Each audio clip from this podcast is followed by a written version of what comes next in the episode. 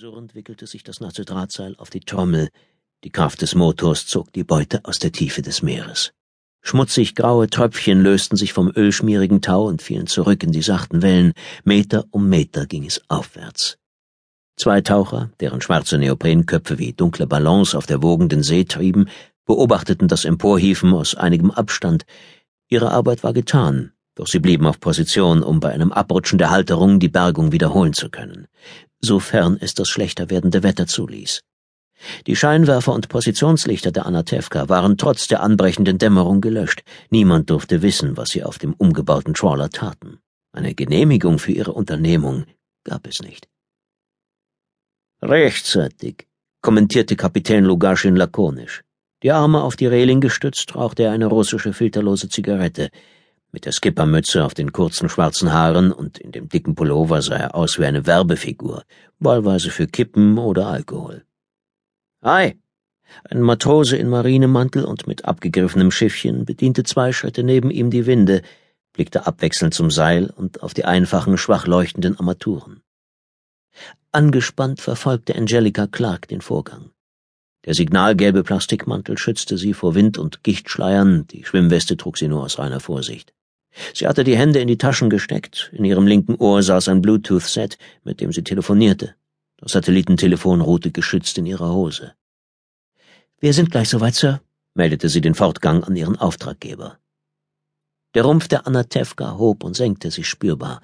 Die Wellen rollten heran und zeigten den Seeleuten, dass sie allerhöchstens noch eine halbe Stunde an dieser Stelle bleiben konnten, bevor der anrückende Sturm sie an die sichere Küste zwang. Die Wettermeldungen sehen schlecht für Ihren Standort aus, hörte Angelika ihren Boss sagen, der in einem britischen Clubsessel bei Tee, Scones und Sandwiches saß, während sie den Gewalten trotzte. Ist das korrekt, Clark? So ist es, Sir. Da zieht was auf.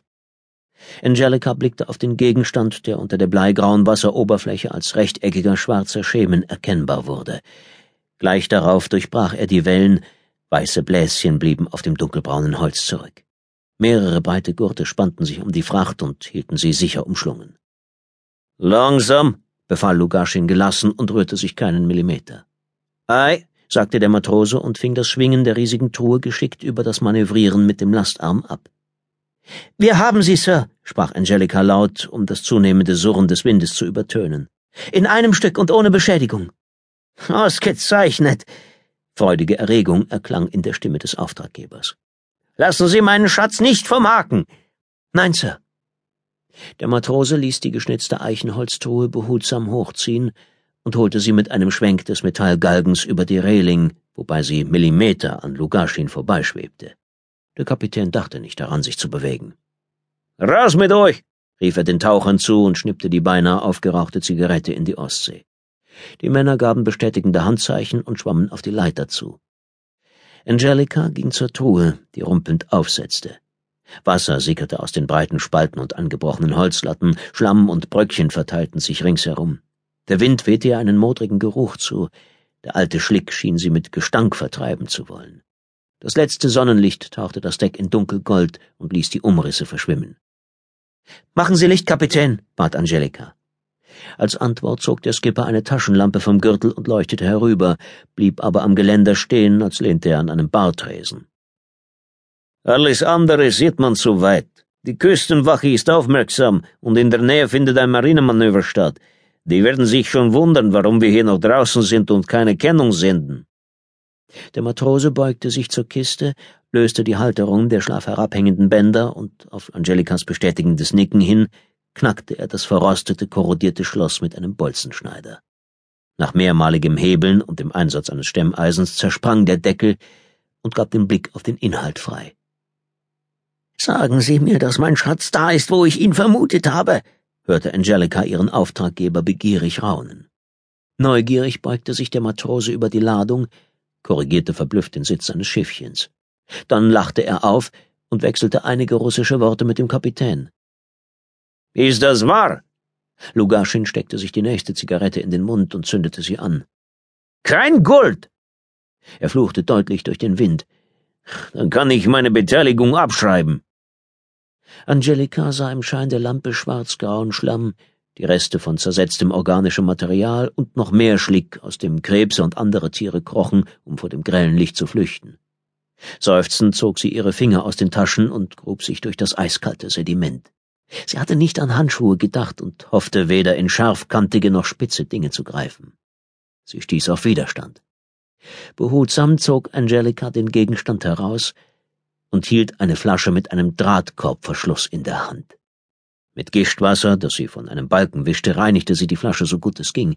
Das Dümpeln des Trawlers nahm zu, ihr wurde flau im Magen.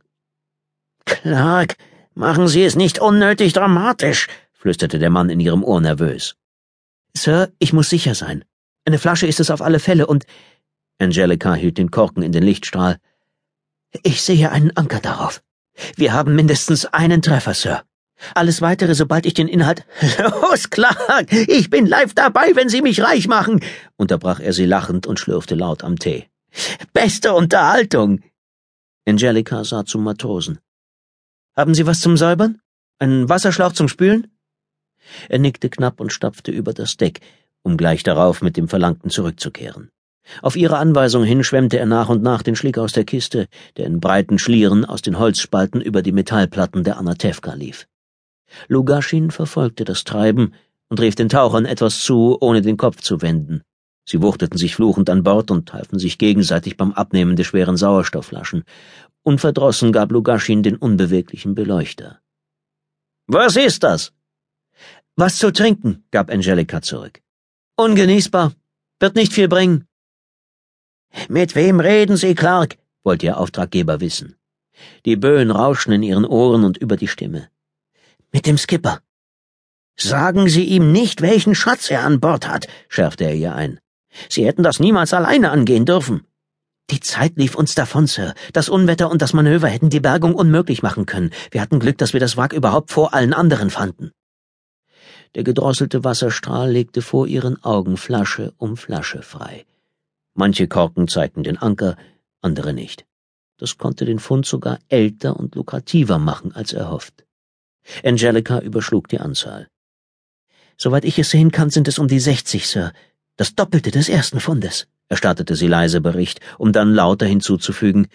Ach, herrje, es bleibt dabei. So eine Enttäuschung. Kein Schatz, Übertreiben Sie nicht, Clark, kam es prompt über das Satellitentelefon. Sonst wird er misstrauisch. Laden Sie die Ware um. Sicher, Sir.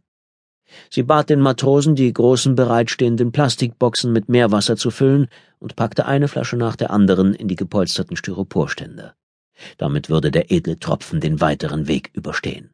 Experten des Auftraggebers, die sich auf den Weg nach Tallinn gemacht hatten, übernahmen die Inspizierung an Land und würden sich bei Bedarf um die Konservierung der uralten Korken kümmern, damit sie dicht blieben. Ist das Wein? Lugaschin stand ungerührt an der Reling, leuchtete und winkte zum Kommandostand hinauf. Der Steuermann schaltete daraufhin den Motor der Anatevka ein und lichtete den Anker, um die Rückkehr in den Hafen vorzubereiten. Ja, log Angelika. Und Sie wussten, dass es ihn gibt. Lugaschin schwenkte den hellen Strahl hin und her. Sie haben die richtigen Transportboxen dabei. Ist ja wohl kein Zufall. Stimmt, aber eigentlich hätten wir Gold finden müssen. Sie ließ sich nichts anmerken und sah aus den Augenwinkeln, wie der Matrose im verbliebenen Schlick wühlte, als wolle er die Hoffnung nicht aufgeben, doch noch Schätze zu entdecken. Der Segler sollte laut unseren Aufzeichnungen wichtige Depeschen und Geschenke des französischen Königs Ludwigs XVI. an den russischen Zaren überbringen. Ich habe mindestens mit einer kleinen Kiste Diamanten, Geschmeide oder dergleichen gerechnet. Sie zeigte auf die Wellen. Die Ostsee hatte was dagegen. Lugaschin lachte. Verarschen kann ich mich selbst. Was ist? fragte Angelikas Auftraggeber. Was redet der Mensch die ganze Zeit? Später, Sir, wisperte sie. Die Anatevka tuckerte los und wendete in einem großen Bogen, schwankte, als sie kurz quer zu den Wellen fuhr und nahm dann Fahrt auf. Die Scheinwerfer blieben aus, das natürliche Licht genügte, um die ersten Seemeilen ohne gleißende Lampen zurückzulegen, auch wenn die Sonne mittlerweile versunken war. Reden wir nochmals über die Beteiligung. Der Kapitän senkte die Taschenlampe und hob sein Smartphone. Ich habe hier was gefunden über einen ähnlichen Fund zwischen Schweden und Finnland. Champagner. Er gab mindestens 53.000 Euro. Pro Flasche. Nein, Sie irren sich, wiegelte Angelika ab.